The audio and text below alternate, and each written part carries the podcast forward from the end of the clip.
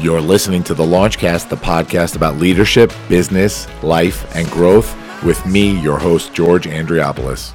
It's like food for your ears. What's next on the agenda? Oh, oh, let's get checked. This episode is brought to you by Let's Get Checked, the leading provider of at home health tests. Guys, are you looking to improve your thyroid levels? With Let's Get Checked, you can do a simple at home health test that will give you a complete picture of your hormonal health in just five days. Fabrizio, you should be all over this, man. Let's let me throw some facts at you. Did you know that 42% of people have said that they have never tested their thyroid function? Thyroid function is important for a number of different functions like regulating metabolism, stimulating digestion, bone maintenance, brain development, cardiovascular health. I feel like I'm your doctor, Fabrizio. Now, some of the main symptoms of thyroid imbalance include, and I'm going to check these off for you, buddy weight gain, check. Fatigue, check. Slow pulse or heart rate, uh, how should I know? Hair loss or thinning, uh, check. Poor tolerance of the cold, depression, who knows? Dry, coarse, or thickened hair, constipation, yes, thanks for too much information, but yes, check, Fabrizio. Hand tingling or pain, irregular period, or low sex drive. You have both, Fabrizio. Congratulations. Muscle cramps, impaired memory. Now, how does the process work? Your test is delivered straight to your doctor. You just have to self collect your blood sample from the tip of your finger. Uh, Fabrizio, don't make that face. Don't be a baby. You self collect the sample from the tip of your finger, mail the sample back to their accredited labs in the prepaid label, and receive support and guidance from the LGC medical team who are available 24 7 to offer you the personalized advice you need to know your hormonal health. Now, this week, Let's Get Checked wants to invite you to join their community with the 30% discount code LaunchCast30. That's our code, it's in the show notes. Check out the link in the show notes, use LaunchCast30 and get checked. Guys, you too, Fabrizio. What are you waiting for? Go. At this time, I'm going to ask that you fasten your seatbelts. Launch sequence. Launch sequence activated. Launch sequence activated. Five, four, three, two, one. Woo!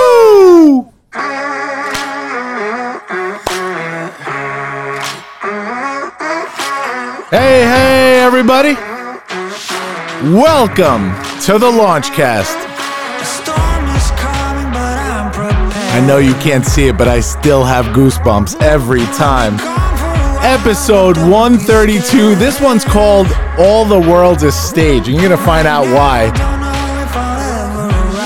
We got a good one today, guys, but first, as always, it's the Launch Dad himself bringing you your favorite podcast on the planet. We are talking leadership, we're talking business, we're talking life, and we are talking growth. And we're doing it all right now as the beat drops. into the black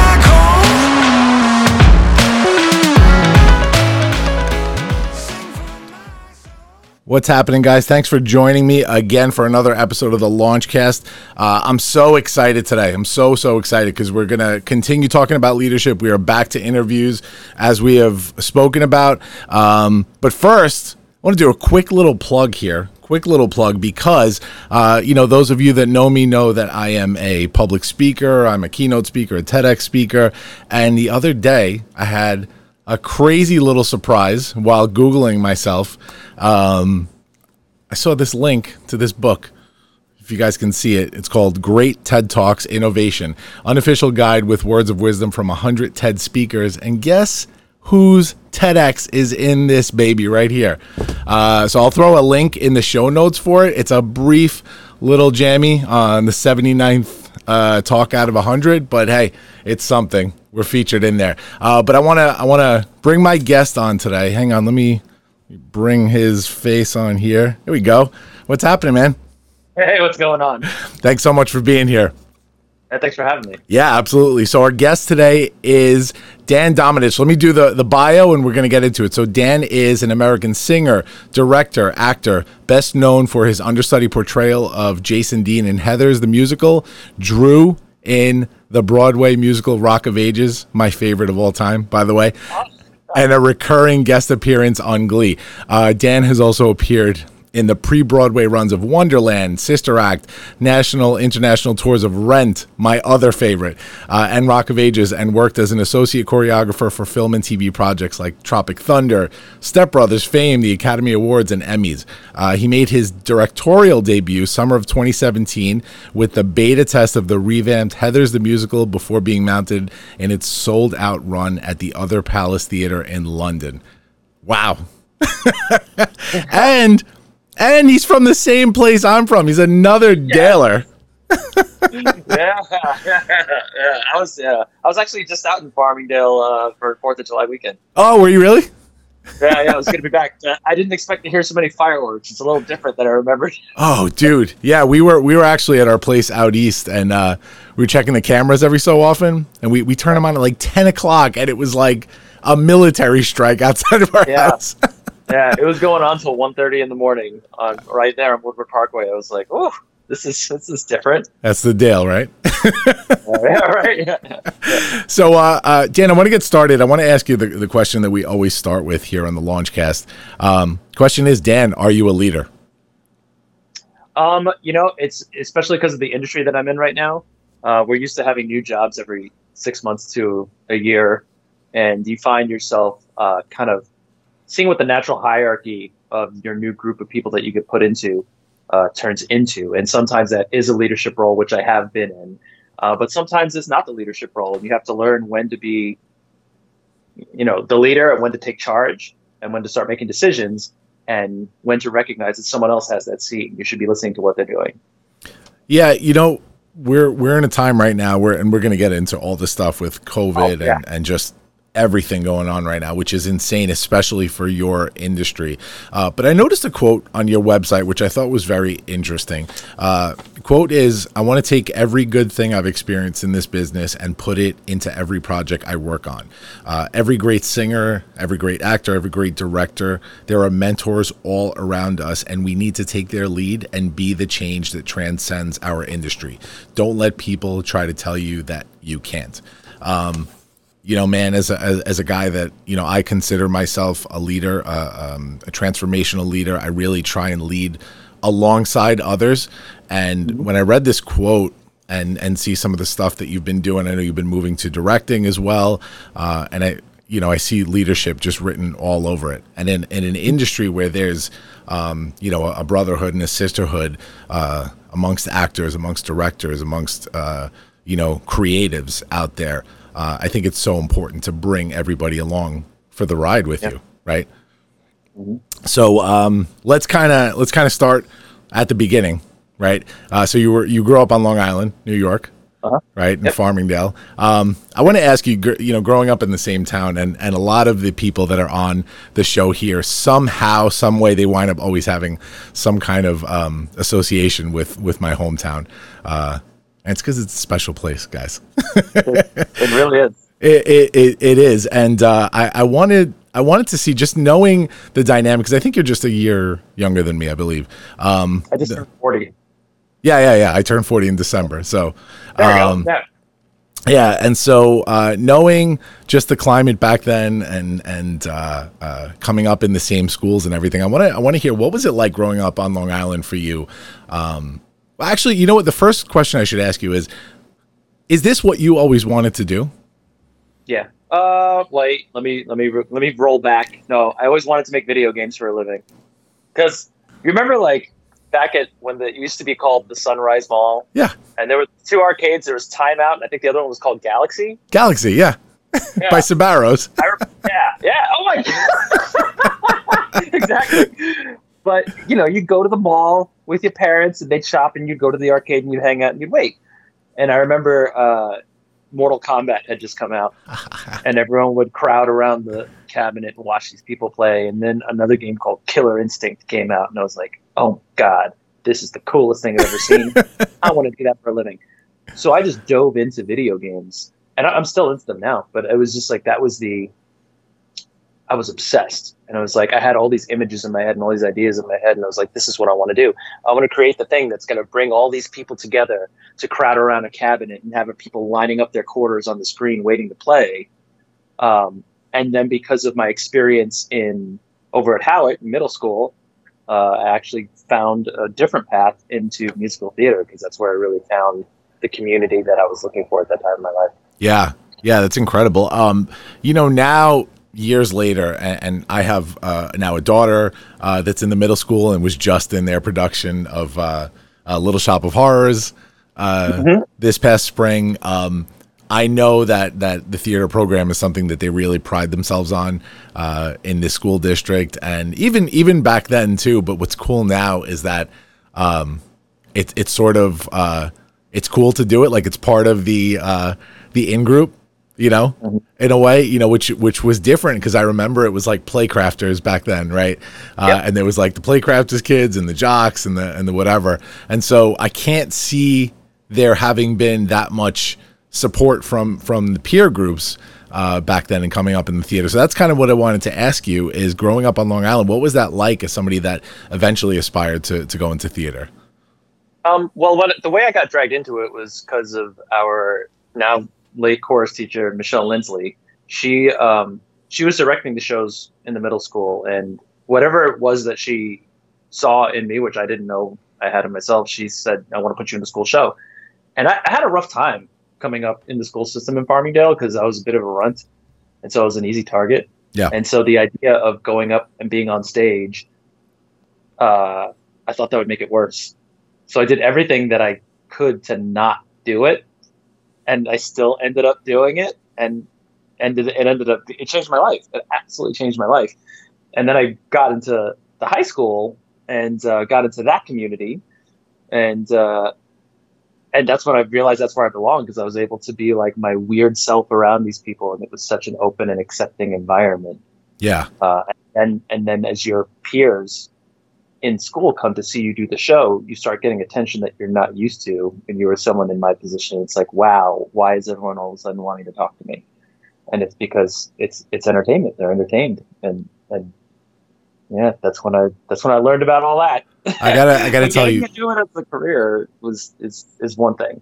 Yeah, I got to tell you, um, looking at it from from a dad's eyes now, uh, you know, I was in, I had that same teacher, Miss Lindsley. I was in the uh, give my regards to Broadway and uh, uh, in junior high school, and although I remember having such a blast and really really enjoyed it, would have done it in a second again.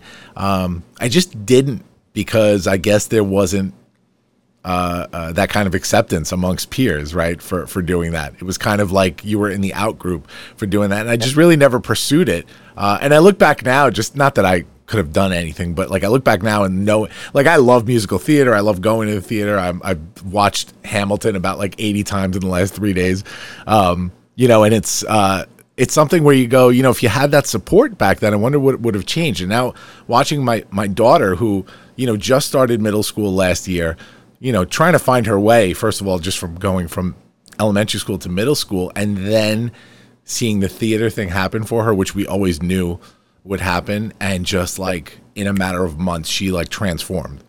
You Yeah, know? you open up. It's and, and and I loved it, you know, and and she was just ensemble or whatever, but man, did she have a blast and she committed and she was so serious about it. And it was like, oh God, I hope you like just continue this, you know. As as a parent, it's like it's amazing just seeing that, you know, that change in your kid, you know, from from something that they love. What kind of uh what kind of support did you have at home from uh you know, as far as theater? oh they were they just let me do what what felt right because I, I think my parents realized early on that if they tried to force me in a certain direction that it wouldn't work because either I was too stubborn or or I, it would I would be bored or it just wouldn't catch. And they're like you know what? Let's let you guys find yourselves and then we'll support when it when something latches on and uh, that was the best thing they could have done because it worked for me and it also worked for my sister you know she works in corporate and she's been very successful. Um, and that goes in hand in hand with that whole just letting your kid finding out who they are before you start to fan whatever flame. Yeah. you know catches on to them. Yeah. Yeah, amazing. And and what was the trajectory like after high school? Um, after high school, I got into doing community theater um, at a theater in Plainview. Uh, it was about 15, 20 minutes from the house. And again, found that sense of community there. I was like, great, we're all able to be ourselves here. And uh, I was temping during the day. I was working as a dancer and an MC for an entertainment company on the weekends, uh, just trying to make money because I didn't know what I wanted to do for a living because I didn't think that I could do this for a living. Um, it was always that story of it's competitive, it's difficult, it's everyone's always struggling, and uh, I listened to that because Yeah. I didn't know I was still young. Um, so I was doing it for fun, and but we were doing shows back to back. I mean, we were doing one show at night, rehearsing another show during the day, and it didn't feel like work because we were just a bunch of kids hanging out playing pretend on stage. Yeah. It was awesome. Yeah. Uh, but then they started to encourage me to audition for shows in the city. And so I went, I think I was 18 or 19 years old, four o'clock in the morning to the Latin Quarter to audition for Rent. And I stood in line for probably five hours before I got seen. And that's when I got my first professional callback. Uh, and little did I know that it was going to take three, four years just to get into the show and get the career going. But it didn't feel, again, it didn't feel like work because it was just a lifestyle that I was used to hanging out with people, singing, having a good time. And that's what it was in that audition room. Yeah, yeah, amazing. Um, you know the these moments we talk about this on the show a lot. Uh, something we call a spark moment. It's these moments in your life that, when you look back, they were these really pivotal moments that led you down a certain path, right? Um, and whether whether good or bad, that path it had a, a major effect on your life. Uh, you know, going forward. Um, and so I remember hearing years ago, probably when social media started getting a little more prevalent. I don't know if it was MySpace or Facebook or whatever. Uh, and Live all of a sudden, yeah, live journal I had. um, and, then all of the sudden, it was like uh, from from you know a lot of peers uh, from high school. Dan, Dan, Dan. And I was like, who is this guy? I don't remember him from school.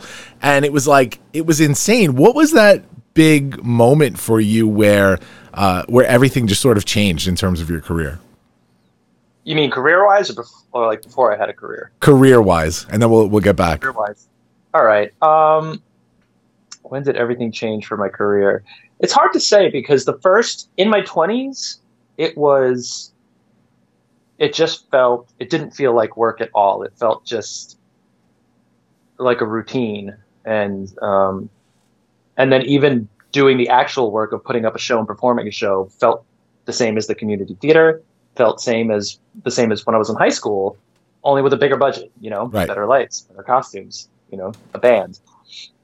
And um, I think when it, I think what it really clicked in my head was the first time I did a show that had never been written before, and I had a role that I was creating from scratch, and that was Sister Act the musical. We were doing it at the Pasadena Playhouse in California, and uh, it was directed by Peter Schneider, who used to be the head of Disney Animation back when they were doing The Lion King and Little Mermaid, and he's the guy that made the deal between Pixar and them. It's he's if you Google him, Peter Schneider is. Yeah.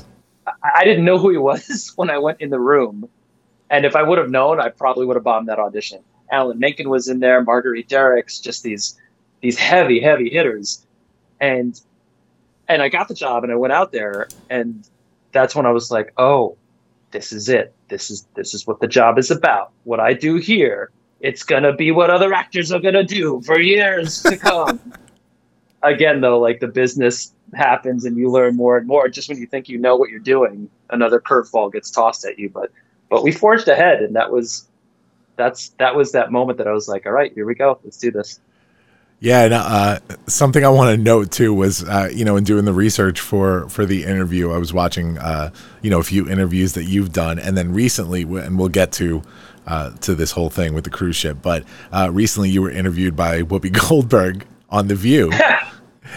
and I saw this moment of, and I don't want to say, I don't know if she was like not super prepared for the interview or what, but uh, I just remember reading her reading a couple of things from the bio, and she got to Sister Act. It was like, like there was this moment of like Sister Act.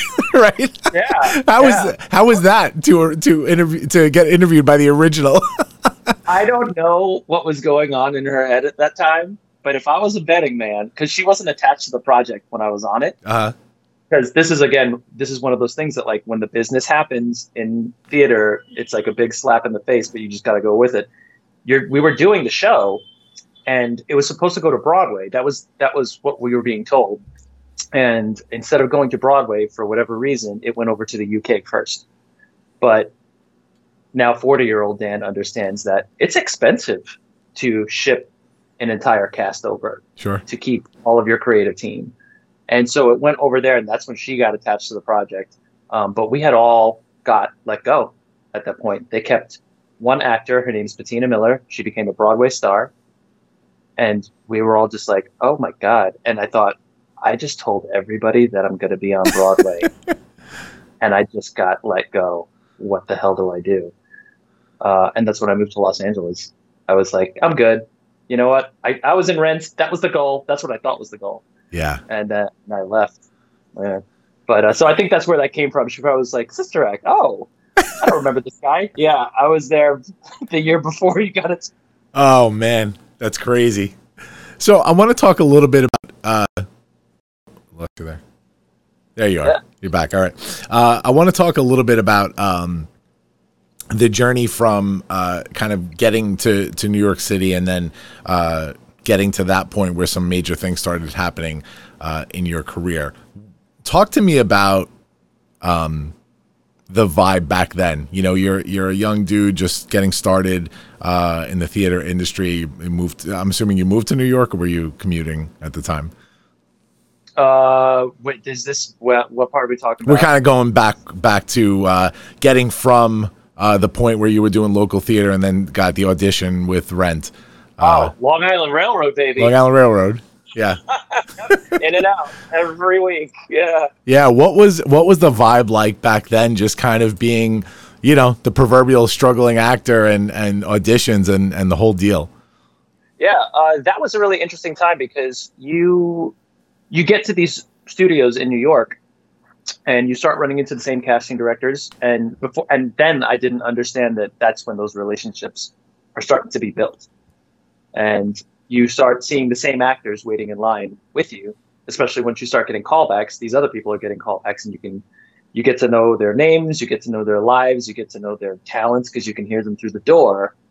Um, but the vibe was it was the most it was a mix of community and competitiveness because when you're sitting there and you feel like you're getting down to the line you keep seeing the same people over and over you go oh my god one of us is going to get this who's it going to be but you don't have enough like social maturity or knowing of the business to go one of us is going to get this but a lot of us are probably going to get this over the years because this show is not going anywhere and that's what ends up happening you end up in shows with these same people Yeah, all the time, or you end up in shows with their friends because it becomes this the world gets smaller and smaller and smaller and smaller as the talent gets narrowed down, and before you know it, everybody knows each other. right. It's the weirdest thing. What's what's the lesson in that, man? What's the lesson in in uh, you know looking at like twenty year old Dan versus forty year old Dan? Oh, oh, one of my favorite things that Nell Benjamin says when she does her she does her workshops is don't be a dick. You're gonna run into them again. Don't be a dick. Yeah, yeah. Mm-hmm. Um, you know, as as a as a business person, my my main business is I own a, a consulting firm, and you know we Yeah. help fix broken businesses, and uh, it's something that people still have, a, even at this age, forty and above, still have a hard time understanding that just your relationships in in your professional life are everything, and how you handle them. Yeah, the small world. Each each industry is a small world. You know, when you talk to anyone in any other industry, it's like, yeah, we all know each other. It's like, oh, all right. That's that's that's been the craziest thing is the similarities between what I do and let's say like something that my sister does. And to, it, it's the the the cultures are different, but the attitudes are the same. You know, understanding community and it's kind of the secret to all of it dan right like and, and it's it's funny because um you know when i speak to people whether it's you know interviews or or on a business level or whatever um when I kind of when I see the people sort of realize that and have that enlightenment, it's kind of like, all right, they get it. You know, Uh-huh. um, You think I, I call the bridges that you burn, and you're like, oh shoot. Yeah. would've only known. But it's like Yeah. every everything is the same, and of course, everything has its own nuances. Um, you know, every industry is going to be different. But I, when I started this company uh, seven seven years ago now, um, you know, I left the the medical industry, and after a couple of years, started consulting. And my goal was, well, I worked in the medical industry for 13 years. I'm gonna I'm gonna now consult in the medical industry, and then my first client was not and then my second client was not and my third client. And then six months into it i'm like man like bi- businesses are all the same for the most part. Like the foundation of everything is very similar you know and and this formula to fixing a business or, or whatever it is that you know somebody is working on it's going to sort of transcend. And yeah everything has its own nuances but shit man yeah, yeah. The foundation is the same. The legs that keep it moving, it's pretty much the same. Yeah, yeah. Um, and so I want to I want to get back to to the career here. So talk to me about um, uh, at the time, you know, early on, what was the biggest hurdle, um, and, and not just as as an actor, um, but really trying to stand out in an industry, right? Because that that's kind of the goal. What what was the biggest hurdle for you in sort of getting from point A to point B? Point B being like where you wanted to be, what the goal was. Yeah. I think uh, my age, because I had more ambition that my age was. Uh, I was. It was always like, Dan, you're too young, but keep coming back. Dan, you're too young, but keep coming back. And I'm like, I, I, you see success stories of people your age, and you're and you think I'm not too young because look at these people, they're doing it. They're people younger than me doing it. What's the what's the issue here? Um, but I realizing that it wasn't. If I was in their shoes, I wouldn't have said to someone that you're too young. I would have said you're not mature enough yet. Yeah. Because they clearly saw that I didn't have something in that room that they were looking for, but it wasn't articulated. So I think kind of understanding the critiques that I was getting, uh, that was the biggest hurdle because in my brain it was always just show up and be good and get a job. But it, it goes beyond that. Yeah. Yeah, there's a certain level of of maturity. Like life has to happen, right? Um Yep. it's uh it, it's something even even with my kids that I look at I look at my uh my son and my daughter. My daughter's very similar to the way I was growing up, and I see some of the stuff that she struggles with. And um, as much as you want to be like, oh, let me tell you how to do this, you're kind of like, you you got to go through it. You just got to go through Yeah. it. It's the best know. way to learn. Yeah, yeah, absolutely. Um, you know, moving on with the career, and I, I and I don't know uh, timeline wise um, what the comparison was to to uh, success on the stage versus on the TV screen, but Glee, Glee must have been uh, huge for you. You played Chase Madison. A fashion designer for Vogue, uh, he makes his first appearance in the Makeover, which is the third episode of season four. Uh, Yeah. Talk to me about that whole experience, man. that was a huge learning experience because uh, I didn't go to school for this, and uh, I didn't. I wasn't pursuing television and film um, as a career because I was a stage performer, and stage performing and TV and film performing are two very different things. Although you know, eighteen-year-old Dan wouldn't have said that. I would have been like, "It's all acting." Yeah, It's not. You do theater performing on screen, you look like a crazy person because it takes so much energy on the stage versus a camera, you know, 12 inches from your face. You gotta you gotta dial it back. Yeah. I did not know this, uh, but that was wild. I was doing uh, uh, Aladdin at the Tuacahn Amphitheater. It was um, there were do, there were three productions of Aladdin going on in the country. One at the Fifth Avenue Theater, the Muni, and Tuacahn, and it was all the new script that ended up being on uh, Broadway eventually. So I was taking that job very, very seriously because I knew that people from Disney were coming to see it. And, uh, you know, of course, I'm sure everyone wanted to play Aladdin because any 90s Disney child wants to be Aladdin. He was the coolest one. And so, uh, so I'm doing that and I get a call, I get an email from my manager. Uh, just like every other audition email, it's like audition and it says Glee. And Glee was huge. And I'm like, oh, sh- yeah, Glee. All right. And it's a role, it has a name. It was like, it wasn't like, you know, suitcase guy. It was no Chase Madison. I was like, oh, uh, no, his name wasn't Chase Madison back then. It was um, oh, what the heck was it? It was some. It was like another soap opera name. It was something crazy. That is a But- soap opera name. yeah, it was totally. Yeah, it was. Yeah, yeah. You know, it's like a Trevor. You know, it wasn't Trevor. But it's a soap opera name, and uh, and so I look at it, and he tells me he's like uh, they're looking to make this into a recurring role. It's like, oh shoot, that's amazing. Okay, but at that point in my career, I, I had auditioned for. At, at that point, you audition for so much. We're like ten years, almost ten years into my career now. Um, that you take it seriously, but you also don't put so much weight on it. Going, this is the one because you've heard no so many times at that point. Right. It's just go in, be good, do the job, and move on. So, um, my one of the one of my friends in the cast, Nicole, she came over and helped me put myself on tape, set up the camera, did the lines, put the suit on, sent it out, and went back to rehearsal because we're doing Aladdin. Yeah. Uh, three or four days later, I get a call and they're like, they want you to do it. And I was like, wait a minute, what? I'm like, I don't have time for this right now. We're doing this show that we have to put up. I did not expect that to hit. So I'm in Utah and this is filming in Los Angeles. And I was like, all right, all right, I could do both. I could do both. I know Aladdin very well. It's my favorite show. I could figure out, you know, four pages of dialogue. So I'm like, give me the give me the lines as soon as you can. And they're like, all right, we will. And nothing. And this thing is filming in like a week. Yeah, yeah. I'm like, okay. so I'm in rehearsals, stressing about Glee. Ah, when we getting the lines? When's the flight? No information. Uh, so finally, I get my sides. I start learning the lines, and I'm like, "What's what's the flight information? They're gonna get it to us."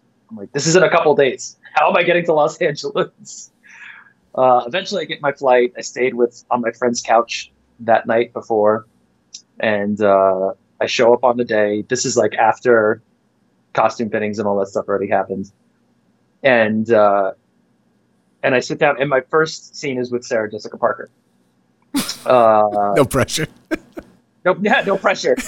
First TV gig, ten years into a career with Sarah Jessica Parker. this is gonna be great. and, so, and so, like, so I show up to the set, and they put me in something called a honey wagon, which is basically a trailer with a bunch of tiny.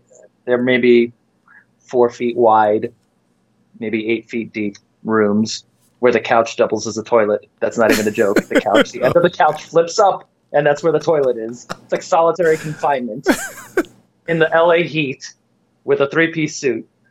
And uh, and I'm sitting there and I'm waiting, and I'm like, okay, uh, what's going on? They're like, we'll call you when we need you. It's like, great. So I sit there, I'm going over my lines, an hour goes by, two hours go by. At this point, I haven't even gotten any sleep because I've been stressing out so much because I cut this show. And uh, and then I get the call and they're like, great, we're going to do a rehearsal. Um, they want you to rehearse in costume. It's like, oh, great. Put the costume on, get in the golf cart. They take you to set. And uh, they said, you're not allowed to have your lines. The director doesn't want you to have your lines on you. It's like, okay, that's fine. Still freaking out because lines, it's like, from a theater perspective, I'm used to having four weeks to prepare, Yeah. not one. Yeah. and uh, and we sit down, and everyone's there, and then in walks Sarah Jessica Parker, and she sits down, and everyone's in character. I was like, all right, here we go. And then in walks Eric Stoltz, the director, and I was like, oh my god, this is the guy from Pulp Fiction. oh, it was like I felt like I was in the Twilight Zone. Wow. Like you went, yeah, you know, Kevin Murphy comes up and says hi. He goes, hey, Dan, Kevin Murphy. I was like, oh my god, hi. He goes, hey, you're taller than you were in your video. I was like, oh my god. And then he walks away. And I was like, what the? Where am I? So then we start rehearsals, and I'm like, oh, I know these lines. Okay, this is familiar. Here we go. We get done with the rehearsal, and they're like, all right, go to the side. We're going to set up the shot. I'm like, set up the shot? We're doing this now? Oh, okay. this is like all stuff that you learn in school. when Yeah. You go to school. Which you didn't. So they set up the shot. We sit down. We shoot it, and I'm like sweat bullets. I'm so nervous. If you watch it, that is a nervous actor. Don't do what I did on that screen. it's a nervous actor. And then the next time, and then you know, you sign out, you leave, and they say, "Great, we'll we'll call you when we need you." And was like, "All right." So then I go back to Aladdin, and a couple weeks later, I get another call, and it's more sides, and I was like, all right, now I know what to do. I got thrown into the fire, and Yeah. now I know what's going on. And the result is what you see on screen. Oh man, incredible. And, cre- and that's probably when I started seeing all the buzz happening on social media back then. So that was just, what your late twenties. Uh, yeah, this is I was I had just turned third. Oh yeah, Oh. I was 20, 29. No, I'm sorry, I was thirty one at that point. Oh, okay, okay, yeah, yeah. So so once once that hit and and you're on TV, uh, I'm assuming the the the level just completely changed for you, right? So what what Yeah. did uh, what did the career trajectory look like following that? Like, I'm sure you had goals, um, you know, for your career before this, but was there any kind of shift now that TV happened for you? Um, a little bit, only because your profile goes up in Hollywood, especially, and people are like, "Who's this guy?" And your manager starts getting phone calls, and he's like, "I have auditions for you." So it's like, great, more auditions come in. At that point, no one's really handing you anything. You're not where you think you would be if you were a younger actor, going like, "All right, I made it. This is going to be easy now." No, it's not easy. Yeah. Um, Andre De Shields said something really great. I, I know I'm going to misquote him a little bit, but when he got his Tony Award, talking about how the top of one mountain is the bottom of another, and that is so true. Every milestone in my career, I, I when I got to a place that I thought was it, it's not it. There's then you got to do something else. You know, you book that first tour. It's like great, I'm in it. I'm in Rent. Oh, there's more great I, starring in a broadway show. It's like nope there's there's more hurdles. It's it's a never end it feels never ending. I don't know if there is at this point but the work it's the work doesn't stop. The work ethic has to stay the same and getting comfortable and i'm assuming this goes across all different careers getting comfortable getting complacent or feeling like you are owed something because of where you are is that'll take you down in two seconds. That'll that'll ruin years and years of work. Yeah. Man, that's leadership 101, dude. That's leadership Yeah. 101 right there. Um, talk to me about uh, uh, the post Glee time now. Uh, what did the career look like um, once Glee started hitting, and h- how often were you were you on Glee? Oh, I just did two episodes. Two episodes. Okay. So after after that second episode, it was like, great, we'll call you. I'm like, all right.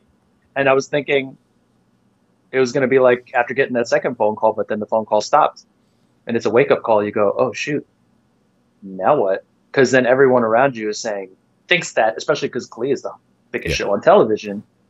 They're thinking that your life must be so sweet and so easy now. And it's like, no, no, you still got to work hard for it. Didn't get Aladdin. Yeah. They picked someone else. It's like, great, got to do something else. And you're back to the grind, back to the auditions. And it's, uh, you have to work almost doubly as hard as you did before because people are expecting a certain level from you now that they've seen that you did Glee, now that they saw that you did a big show like Rent. It Right. gets harder. Right, right. And so uh, I, I want to talk a little bit about uh, the stage right now um, and some of the roles that you've had. So we we talked about it in your bio. Let me just pull this up real quick. Um, you talked about it in your bio. Uh, Heathers the musical. Um, Rock of Ages. Uh, let me talk about Rock of Ages for a second. Rock of Ages is uh, so so I, I'm gonna I'm gonna categorize this in two ways, right? So I think that Rent is probably um, my all-time favorite musical because, um, well, I'm gonna I'm gonna I'm gonna categorize it in the way of like uh, you know the people that say like my favorite movie is like um, the Pelican Brief or or something like that, something like super serious, but in reality it's like Weekend at Bernie's, right? so so Rent for me in terms of everything. First of all, the music incredible and and just all of it, right? I've I think I've I saw Rent on Broadway like five or six times, and um, but then you have something like Rock of Ages, which is just straight up fun. Another one that I can't I didn't even know how many times I've seen. I've seen it on Broadway countless times, and then we always cruise Norwegian like once a year we do a Norwegian cruise. So I was on the ship that had Rock of Ages for like three years in a row, and we went every single performance in the front row. Um, Yeah. Oh man. It's uh, so so. That's my guilty pleasure favorite, and Rent is probably my favorite favorite. Nice, nice. um, but yeah. So so what was it like? I saw a bunch of clips, and I'm gonna I'm gonna include some of these clips in the show notes as well in the podcast. I saw a bunch of clips. Um, uh, of Rock of Ages of you. Talk to me about that that experience. Like, how much fun was was it doing that? that was the dream for me at that point. I was, I was. That's when I felt that I had uh, reached the goal that I had set. That you know, eighteen year old Dan had set out to do. Uh, how I got it was not how I thought it was going to go down. It was literally me. I was getting ready to leave LA. I was done with LA after four years, and uh, because I realized that I kind of given up on my dream, and I saw an audition for Rock of Ages, and I was like, oh, I could do this and my manager was like, "They're not going to hire your type," and I was like, "Just get me in the room and and let me do what I know I'm good at." And he's like, "They're not going to see you," and he was actively trying to not get me in that room, which I was like thinking back to pre LA Dan. I was like, "No, this is I got to go back to what I was doing before because that's what worked." Um, so I ended up getting in in LA. Uh, had my first audition, had a callback, and that's when the casting director pulled me aside outside and said, uh, "They want you to go to callbacks in New York, um, but they're not going to fly you out. You have to fly yourself out. I can't tell you to, but I think you should." And she was dropping very subtle hints of, "Get yourself to New York. You're definitely a front runner." Uh, so I did. I went back to New York, um, did the callback, and uh, I got paired with the girl that would eventually be my co-star. Um, it was for the tour, and uh, oh, wow, gosh, this is all flooding back now. This is for the tour. Went out on the tour for three months because then another show was doing called Wonderland that was slated to go to Broadway that year called and said that they were doing another out of town run. So then I fly to Florida I leave Rock of Ages because I'm going to do the show that I know is going to Broadway. I'm rehearsing that for two months. And then I get a call from Rock of Ages Broadway saying, Hey, Dan, do you want to play Drew? We're reopening at the Helen Hayes. Because when I was on tour, I went on once as the lead in Boston, and the whole creative team just happened to be there. Wow. And they saw me do it. And if I didn't do, if I wasn't prepared to go on for that that day, I probably wouldn't have gotten the call in Florida to do it in New York. So this is this is a big leadership moment for me. You mentioned before, and I'm glad you mentioned it, uh, that your manager didn't want to send you out on that, right? Yeah. Um, being such a, a, a huge fan of Rock of Ages, I can tell you that uh, seeing your performance uh, on stage and um, just you know physically, you don't look like the Drews that I've ever seen before. Um, and so when you talking earlier, when you talked about like a brand new part that's that that you're the one that gets to create, somebody created Drew way back, right? Um, and that that was the prototype, and that's what they followed for for every single show, and every whether it was Nor- Norwegian or Broadway or off Broadway that I've seen it, um, it's always like the same dude that's on stage. Um, that must have been really just sort of satisfying for you to to sort of Very. yeah to to go like well I'm doing it differently and and they still Yeah. want me Yeah, that's kind of what I prided my career on, uh, doing everything that I was doing up to that point because I always wanted to bring a new flavor or some kind of new, th- just the idea that it doesn't have to be one way. Unless your show is specifically calling for a specific look, a specific type, a specific ethnicity, you should be anyone should be able to play any role. yeah Um, so to hear that I was being shut out and not given a good enough reason, it wasn't. You know, it's that whole one of my favorite lines from uh, that that song, that Michael Jackson song, "Scream." Mhm. Like, if you tell me I'm wrong, you better prove you're right. yeah And that, that's where I was living. I was like, you can't tell me that I'm wrong unless you could. You need to prove to me that I am wrong by saying that by telling me why you're right. And uh, it was it was very satisfying for sure, getting Yeah. in there and doing my thing and and getting a good response from the from my friends, from my family, from my peers, from the audiences. yeah amazing amazing um I want to I want to shift for a little bit now we're gonna shift to the, the dreaded year 2020, right? uh, Whatever's going on right now. everything going on right now. Um, so I want to I want to first talk about uh, COVID because we we've talked about this on the show. We've talked about a lot of stuff. Uh, Dan, I don't know how many episodes you have caught, if any, of the show, but we we did a lot um, surrounding COVID, surrounding um, not just what's going on, but sort of how to pick ourselves up and continue living life, even though it's different right now. Um, Whether it's from a personal perspective, a business perspective, or whatever.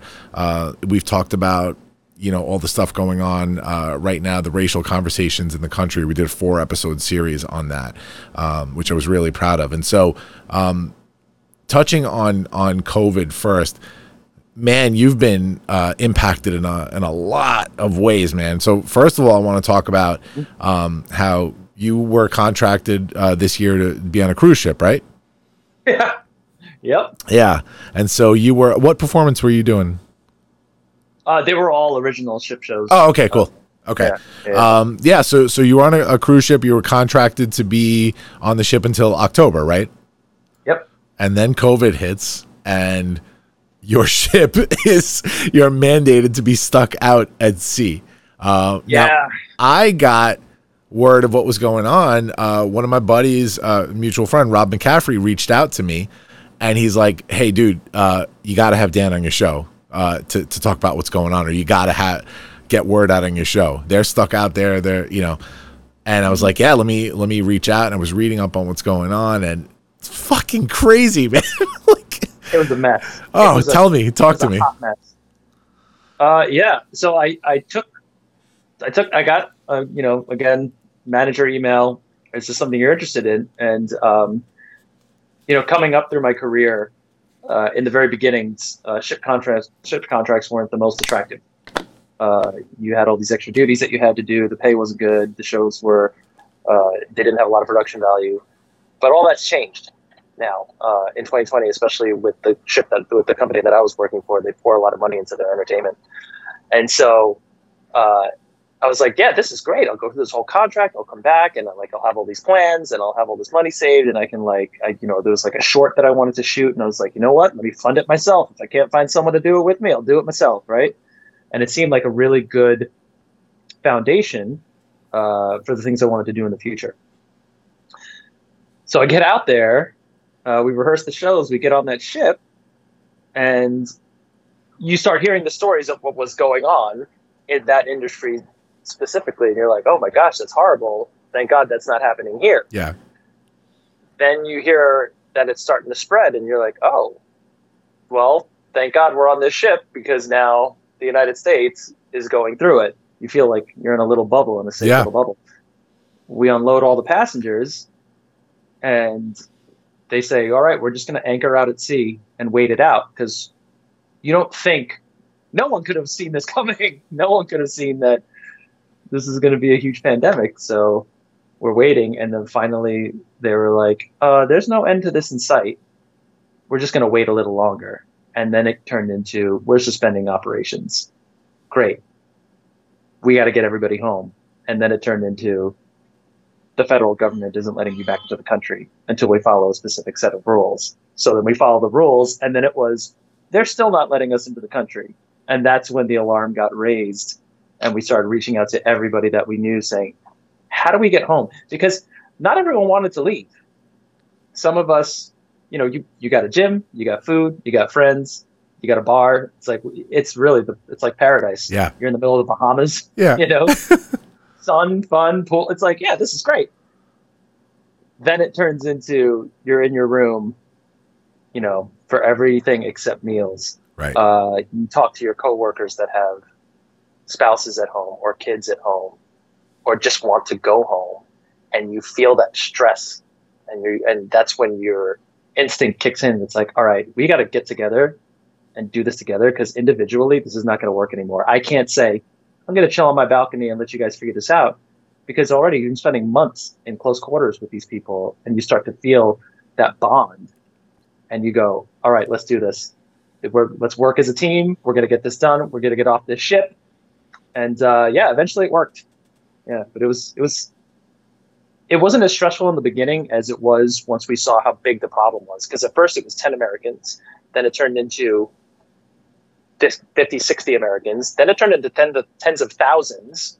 Then you find out that you have hundreds of thousands of crew members from different nations all over the world that are stuck, and you go, "Oh, Yeah. this is a big problem. What am I in the middle of here?" And that's when it was put in the hands of the representatives, the Congress people, the senators, you know, Health and Human Services, State Department. It was major. Yeah, yeah, and uh, I, I completely get where you're coming from in terms of like the paradigm shifting, right? Because all of a sudden it's like, yeah, well, all right, it's not so bad. You know, there's no there's no passengers. This is kind of like a vacation, sort of. We're in the Bahamas, but then it's that thing of like once you're told is isolation and there's you know this and that, and, and you really are starting to lose your freedoms. That's when all of a sudden you know the panic starts setting in. I saw a, a quote this morning and it's it's funny because a lot of people will think this is stupid and silly uh, because of the circumstances but the nba is is starting up again um, and the way they're doing it is they decided they're going to have a bubble in orlando. They built this whole structure and all of the teams that are in uh, um, in, in playoff um, contention they are all traveling to Orlando and will stay in a hotel together in Orlando, and they're playing out the last three months of the season in the same facility, right? Um, and so I saw some really funny stories of like NBA players that are checking into their hotel rooms, uh, which are like you know economy hotel rooms, and they're walking in like, "What the fuck is this room?" You know, but but Welcome to the real world. right? But LeBron James put out a quote um, that I thought was really like I would feel like this too. It's like you've been stuck in quarantine with your family for months now, right? Uh, in the safety of your own home and everything, and now it's like you're being told to do a specific thing. And he he put out a quote. It was something to the effect of, um, "I feel like I'm going to do a bid in jail." like because wow. I can't be with my family. I'm I'm going to be mandated to stay in this hotel. I can't leave, and it's either the hotel or the bubble. And uh, although a lot of people will think that's silly, and it's like, "Whoa, is me? You're making thirty million dollars a year," but uh, I get it. You know, it's like Yeah. What money does it? It's like thirty million dollars a year. It's like where are you going to spend it? Everything's closed. right, right, right. You know, Yeah. so yeah, man, uh, that must have been that must have been uh, completely insane. And I saw you, like I said, on the View, um, the interview you did there, and uh, yeah, kudos to you guys for really getting it out there because I remember it was probably a matter of days between Rob reaching out to me and then me reaching out to you, and you were like, you know what, um, not yet because I think we're starting to get some traction, and so let's Yeah. see how it plays out. You know, Yeah, yeah. Because at that point, it was every day you were getting phone calls and text messages from people like, "Send us pictures. What's going on out there?" But one, oh, this re- I got really upset with this one. One of the people that was reaching out from one of the networks was saying, "Can you um, put me in touch with someone that may be having a harder time with this? Because you seem to be handling this Oh. whole thing really well." And I said to her, "I was like, no, I need to look out for the mental well-being of my team here. This is not no, I'm not going to put you on with someone that you're probably going to try and make upset through your questioning and maybe put them down a bad path because at that point there were there were two people that took their own lives from another country on other ships because of the situation that we're in. Like it got real serious. There was the whole spectrum of people handling it well and just like roll with it. One of my old castmates from Rock of Ages actually calls me up and he says, "Oh man, it's like just chill out. What's the problem?" I'm like, "You don't understand. You, it's not. It's not what it was the Yeah. first week. It's a Yeah. whole different ball of wax now." Yeah, uh, and and speaking of which, I just, I just want to mention this to to honor him. Um, but yeah, one of one of your um, colleagues and friends, Nick Cordero, uh, passed away due to COVID. Right? Yep. Yeah, just recently. Yeah. People, uh, you know, I've said this a thousand times on the show, man, but like, people don't get it, man. Like, this is some serious shit. You know, Yeah. when you start Yeah. to know people, like I've known people, um, I, I know quite a few people directly that that actually had COVID, but I knew a few people indirectly that lost parents and grandparents and brothers and uh, due to this. And uh, this is no joke, man. This is no joke. Yeah, this it- is scary time. It, yeah, it really puts things in perspective. It makes you wonder about the uh, the rate at which everyone gets their information. I'm sure has a lot to do with this because there are some people that are probably ignoring uh, what's going on out there, or they just they're not tapped into those things. You know, if you don't like for it's like that thing when you cut the ca- when you cut the cable cord and you're no longer watching the news, and then you're starting to hear all these stories. It's it's like where are people getting their information from, and is that in direct correlation with how seriously they're taking it? Yeah. Yeah, but now at this point, everybody knows. Like there is no no one can play dumb anymore. We know what's going on, and we we're seeing we're starting to see the trends of what's working here Yeah. in New York. The numbers are lower than they've ever been. Everyone's walking around with masks. They're following the rules, and then you hear all these stories and see all these videos of people in Middle America that are that are outwardly combative. When it comes to Defiant. Yep. the act of putting a mask on, you're like, guys, look what's happening here. It worked. Yeah. We're literally showing you how it works. We're leading the charge here in New York, and you can do the same thing. and I think I think where the big um, paradigm shift is and continues to to be and will eventually just kind of show everybody how serious it is. And unfortunately, it's not going to be the health thing. It's going to be the business side of things. It's going to be where people are affected because there there will be a second wave. Um, you know how it's handled in your area and your municipality really depends on how they're running. I believe here in New York, um, I'm hoping that it's not going to be as big of a shutdown on the second wave. Um, but that's because I'm even seeing the schools right now. They're not going to open up regular in the fall. They're going to have Yeah. either a hybrid model or stay home at the beginning of the year. You know, they, they're looking to build models where it's like kids are going to school two days a week and, and distance learning three days a week. Um, You know, this is a different world right now. And I have seen firsthand industries that have been completely destroyed. One of them, of course, being Broadway. Um, a- and and people just don't realize. You think Broadway, and immediately you're thinking actors, right? Um, there is crew, there is costume design, there is outsourced costume design, there is um, theater employees, ticketing. I mean, There's a whole business behind it, uh, and the fact that man, it's it's shut down for the rest of the year. Like, talk to me about. Um, I, I want to sort of just take the temperature of what's going on within your community right now. Um, it went from a pause, like everything else, to the Broadway League, which is the, the group of producers. It's kind of like their own, they're separate from the Actors Union. Um, starting to talk to professionals about the safest way to reopen. Uh, the dates kept getting pushed back further and further and further, and now it seems to be rather than okay, here's the date that we're going to reopen, and it's going to be just like it was before, to here's the date we're going to reopen, it's a different world, this is how we're going to do it. Now, that's one fight that they're fighting. The other fight that they're fighting now is equality, because ever since the George Floyd incident, it opened up this whole entire, it really drew back the curtain on the inequities in our own industry uh, when it comes to, and I use this term very lightly because it's no longer minorities. We're no longer, you know, black, Hispanic, we're no longer minority. Um, but a lot of people, I feel like that word is still palatable to people that don't know the numbers or don't see it like that. Yeah. But um, to to so so they're fighting that fight to get more equality within within the industry and realize that yes, there are probably unconscious, probably some conscious biases against people of color uh, in our industry. So you have that fight happening, you have the the reopening happening, and it's still it's still just ideas being thrown out right now because I don't think anyone really knows what it's going to be like when things reopen. Yeah. Um, I want to address uh, one thing here. So, so there's there's always going to be the financial aspect of what's going on and how much it hits uh, the theater community, right? Um, the other side of it, and, and and some people won't really care about this side of it because it's a a luxury to some people. I don't believe creativity is a luxury. Uh, creativity for me in my life is a necessity. I have to have it in order to think the way I do and, and to be the person that I am now.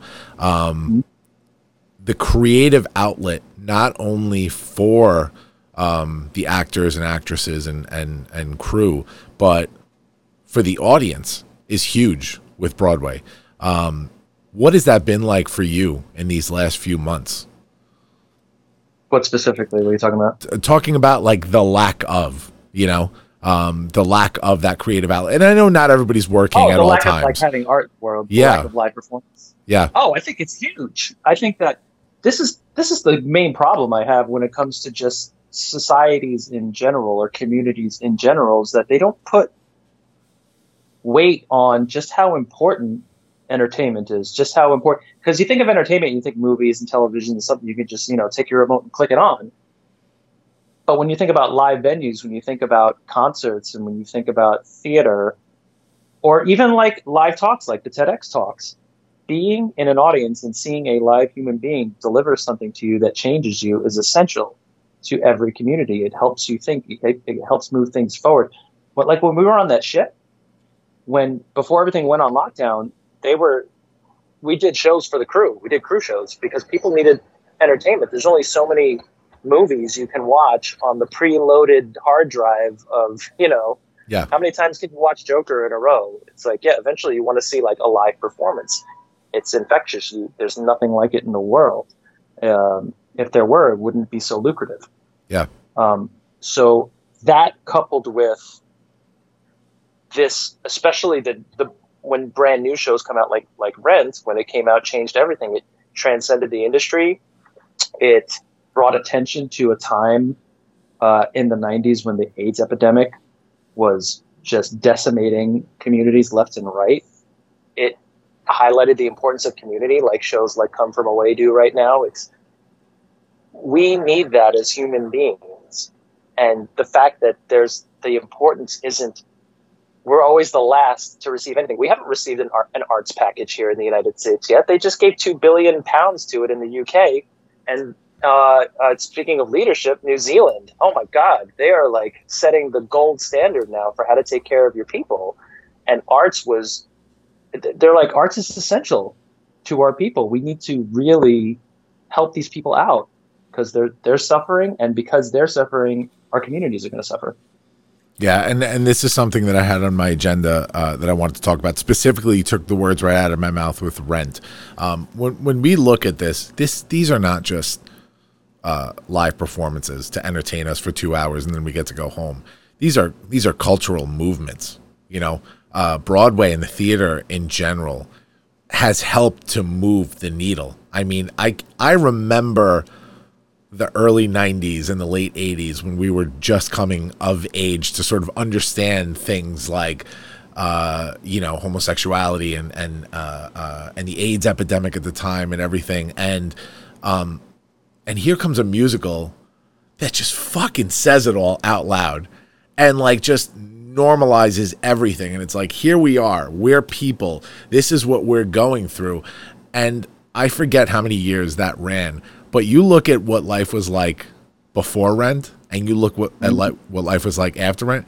And don't tell me that a show like that didn't have its place in creating that change, right? You look at right now and how timely is this, and we'll get into this conversation, but how timely is it that I don't think Hamilton ever had a, any kind of downward um, uh, trajectory as of late, but of course it had a, a resurgent, a resurgence during the quarantine right now because of the Disney Plus premiere of uh, of the show, and like how important it, right now is it to have a, a cast that's primarily black and brown telling this story that a lot of people had no idea about um, about the founding of our nation and the principles that it's based on. And it's being told by people that are inspiring not only uh, uh, the thought behind the story but look who's representing the story. Right? That's broadway did that you know? Yeah, yeah. and so, yeah, when you talk about uh, uh, an arts and entertainment stimulus or whatever, this is something I wanted to hit on. Uh, first of all, I want to I want to shout out um, the where do I have it here? I think it's the Actors Fund, actorsfund.org.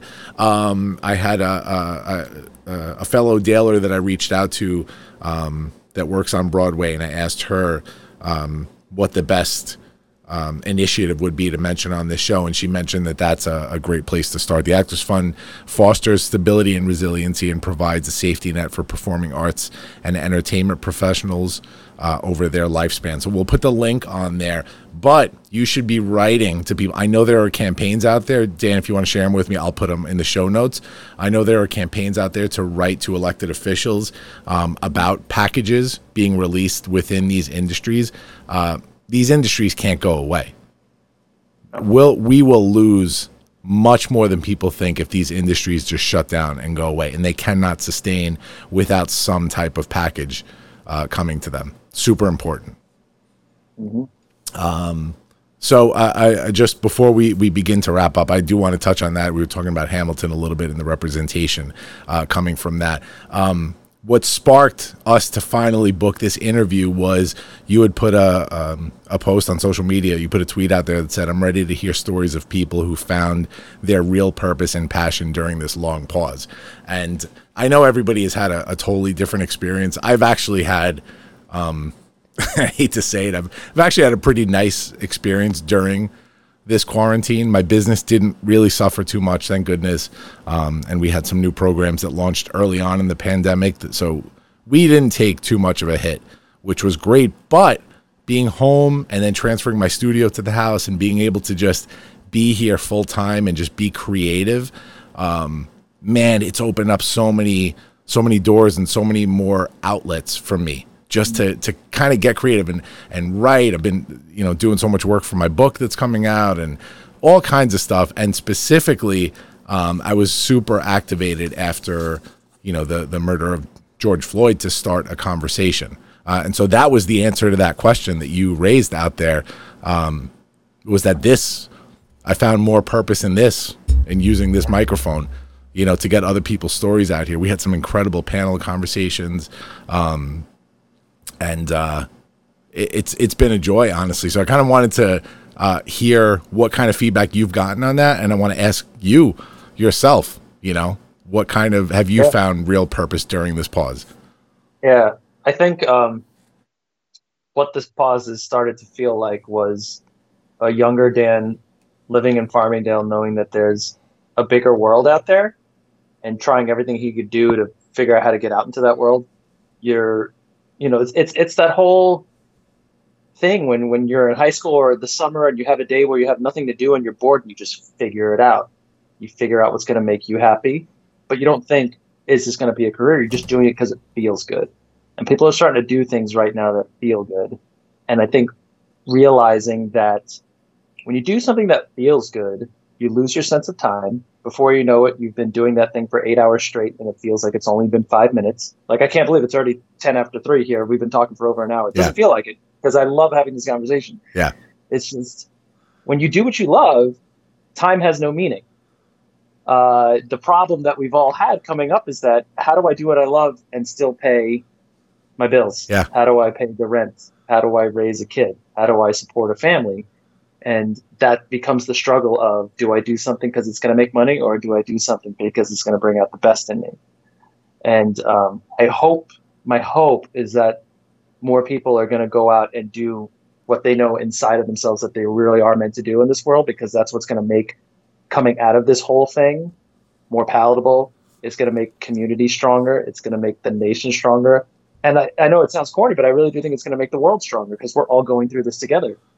So coming out with a sense of purpose and not a sense of I have to do something just to survive is what's going to change. And for me personally, um, you know, I'm still figuring it out because I think because of the situation that I was in on that ship and seeing our community, our little community there that we had set up all of a sudden break down, I'm looking now for opportunities to help rebuild anywhere anywhere I can, whether it's Broadway, whether it's in my own family, whether it's with my friends, just trying to get people back together to start thinking again so that we can we can come out of this with a little less scarring than we're already going to come out of it with. Yeah, I love that. I love that, man. That's uh that's a great place to move into the final segment here. Uh it's the big 3. The big three from the Launchcast. We're doing the big three. The big three is your top three. I'm going to call out some random stuff. I want to give you. I want you to give me your your quick, concise top three for each. Ready? Oh gosh, I, I hope so. All right. I want to start with this. I want to start with three scariest moments stuck out at sea. oh gosh. Um, okay. The first one would probably be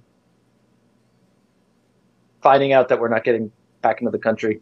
Oh no, no, that wasn't the third, that wasn't the first one. It was the day that the people that were in charge came to us and said, "There's nothing else we can do," oh. because we- we put our faith in them. We trusted them to take care of us, which they did. They took very good care of us. But when those people come and say, "We don't know what to do," you go into panic mode. So that was scary Yeah. scary moment number two was probably the day that we heard that there were people that were sick on board. We they had two false positives, so we believed that we had this thing on our ship when we didn't, and that was scary because we didn't know just how serious it could have gotten.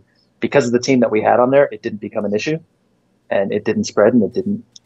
We were still able to live our lives, but when you hear that, you're like, someone has the flu. You're like, is it the flu? And turns out it was the flu. But Yeah. that was scary.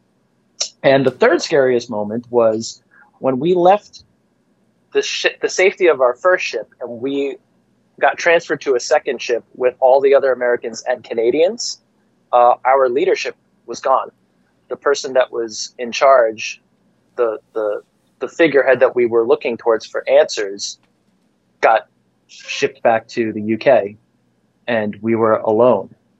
And that's when the whole hierarchy just came tumbling down, and no one knew where to look for answers. No one knew who was in charge. No one knew where to get their information from. And uh, the people that we thought we were supposed to get information from, we weren't getting anything from. And so that it just felt like a swarm of bees trying to figure out where the queen is. Uh, and I had never felt that before in my life, and that was a huge eye opener. Yeah. Insane. Next one. Uh, and this is this is not that you have been in. This is just of all time. Three favorite musicals of all time. Oof, Avenue Q.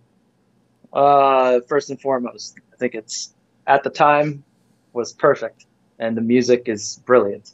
Uh, I must have seen Footloose twelve times. I don't know what it was about twenty-year-old Dan that loved going to see that musical. the talent and the music was, I loved that show. And then Songs for a New World. I've never seen a live performance of it, but it was the album that I would sing to five times a day, and I give a lot of credit to you know, especially in my twenties, what my voice was doing then before I got into rock music. It was that that album helped me do the things that I was able to do. Oh, very cool. Very cool. All right. So so this one is uh and, and you can you can act these out if you want or you could just say them. I want your three favorite lines that you have ever done. Three favorite lines. Ugh, okay, And you, you have uh, to cite them too. okay, one of them, one of one of them was in the Rocky Horror Show at the Dallas Theater Center. It wasn't in the script. Um, it was an ad lib where the character Brad is singing once in a while, and I take his guitar halfway through the song and I smash it on the ground, and I look at him and I go, "You motherfucker," because I felt like he had wronged me, and it just felt right, and it uh, it was hilarious every night. And this poor guy had to get this energy from me. He was such a champion, really good guy. That's that great. one, uh, another one. Oh gosh, let's see. Um, probably from the Who's Tommy. It's sung. I'm not singing. it's the it's the whole mantra of the show: see me, feel me, touch me, heal me. Uh-huh. Um, I did that show in 2004, I think it was, at the Media Theater in Pennsylvania. And every time you sing that, in the beginning, you're like, it's just part of the show. But the more you do it, it turns into this mantra, and then you start applying it to the things in your own life, and especially as a young actor, that feels like I wasn't being seen and feels like I had so much to offer. It really, that really touched me, and I was like, everyone needs to do this. Everyone needs to think these words because it'll bring out the best in them. Is that early on in the show that that, that line comes? Uh, gosh, when does it come? It's been so long now. Um, It's yeah, well, yeah, it's in the it's definitely in the first act. The narrator keeps appearing Got it. to a younger Tommy, his older version, and he's saying that to the kid, the kid version of himself. Um, and you see it all over the album, the words. Yeah. And then the third, oh gosh, the third. Let me think. I mean, it's it's got to be from Rent. It's No Day But Today. That that rings true no matter who you are, whether you're into theater or anything else in your life. There is, and especially now where time has no meaning. Yeah. There is no day. you really wake up and it's like today is the day. Very I true. Don't know what I mean, but here it is. Love it. All right, next one is two more left. Uh, I want to hear about uh, three professional goals that you have going forward that you haven't achieved yet. Uh, I want to. I want to direct a big budget musical. Um, I love bringing actors together. I love bringing things out of actors, and I've gotten to do that on uh, a very amateur level so far. Um, but to have, you know, that eight million dollar production where you can hire all your friends that are already stars, and you know it's not going to be a question when they go, "Does it pay?" You go, "Yeah, yeah, pays. Get in here. Let's have some fun." Yeah. I want to I want to get all those talented well the, the thing on my website I want to get all these talented people together that I know and get in a room and go back to a time where we were all just having fun because that brings out the best in everybody Yeah. and not every experience is like that. So direct a big budget musical. Uh oh gosh. Marriage and children. I've wanted that since I was in the 20s and it's been so difficult to find in this industry. Yeah. Um, so I think uh, that is like that's a life goal Yeah. for sure. That's okay. That fits. yeah, yeah, it's true. It's true. Are we are we just doing professional?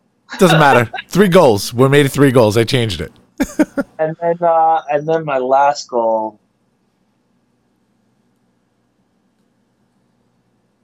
Yeah, it would. Hmm.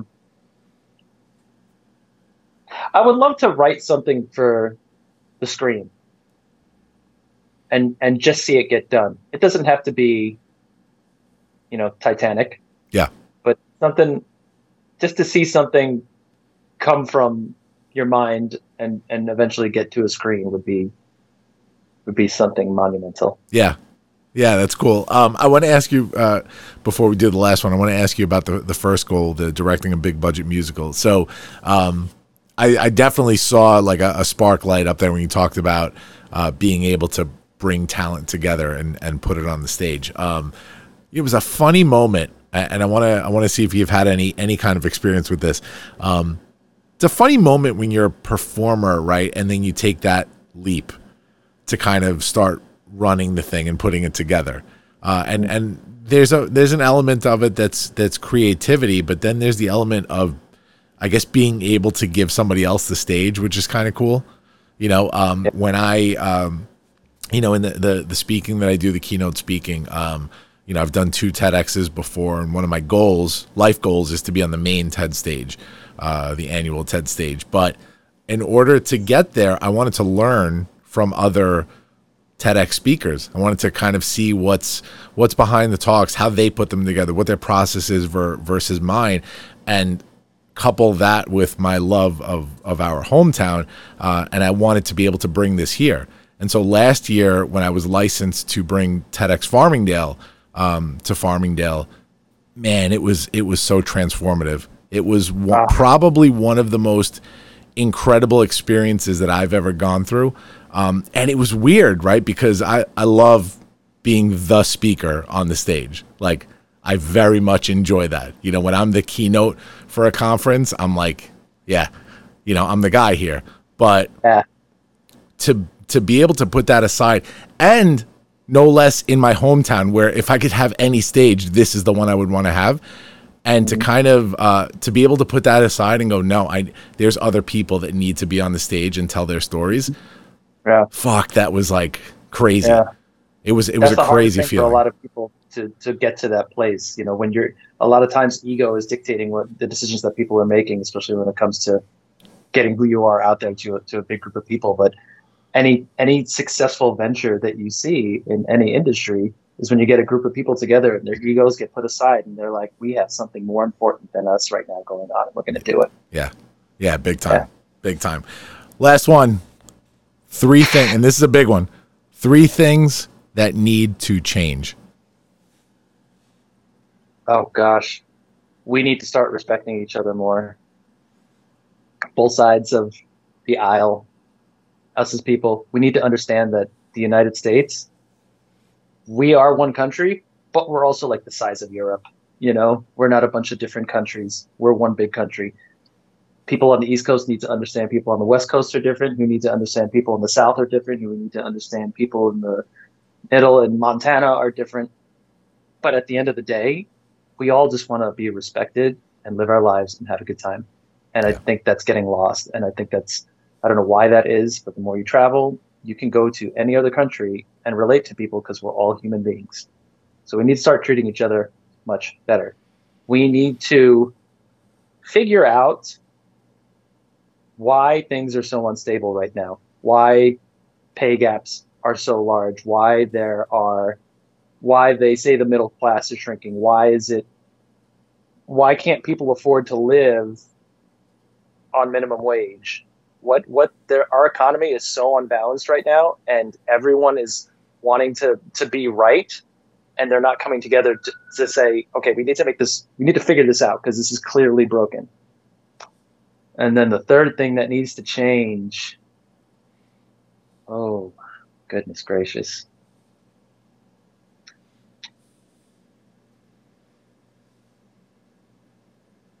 I mean, they all kind of go hand in hand with each other. I'll treating take each two. other better.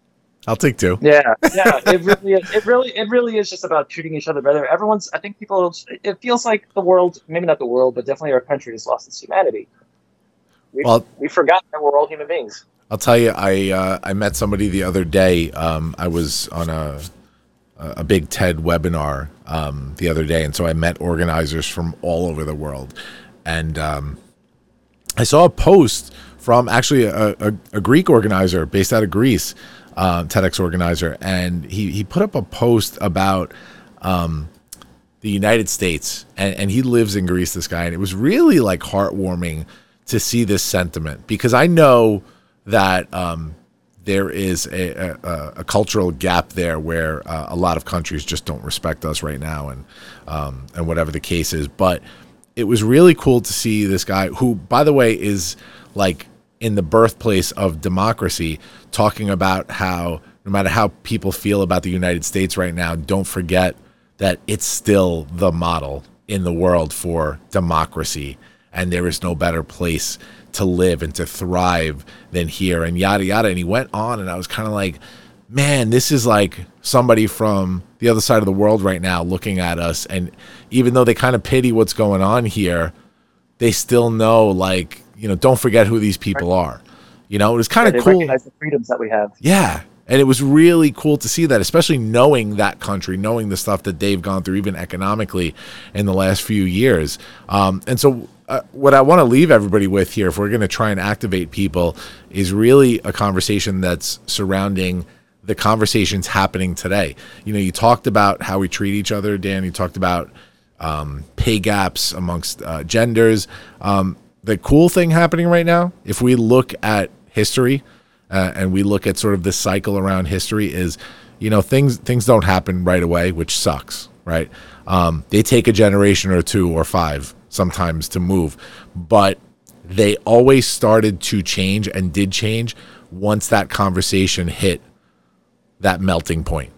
And we're here right now. This is a time in history that we can actually say we we were here. We were here when um, when white people fully recognized that people of color need to be respected the way everybody is, right? We were here when the the gender pay gap conversations uh, came to a height and, it, they were recognized. And so, you know, unfortunately, things won't change overnight. But I do have, you know, a, a lot of hope right now because these conversations are just happening and not going away. That Yeah. something's going to happen. People aren't afraid to talk about it, and that's a great thing because Yeah. then you start to find where the common ground is you start to find ideas and people you find the people that are trying to be part of the solution. Yeah. Look at this Broadway star, and this guy's giving us advice to save the world. I love it. This is what we're supposed to be doing here as people. We talk. I'm just Dan, an actor. I'm just an actor. Dan, thank you so much. Thank you so much for joining me today, man. This was this was a blast. Uh, yeah, I'll talk to you in a minute after we get off, guys. We'll see you next week. Launch sequence terminated. Into the black hole.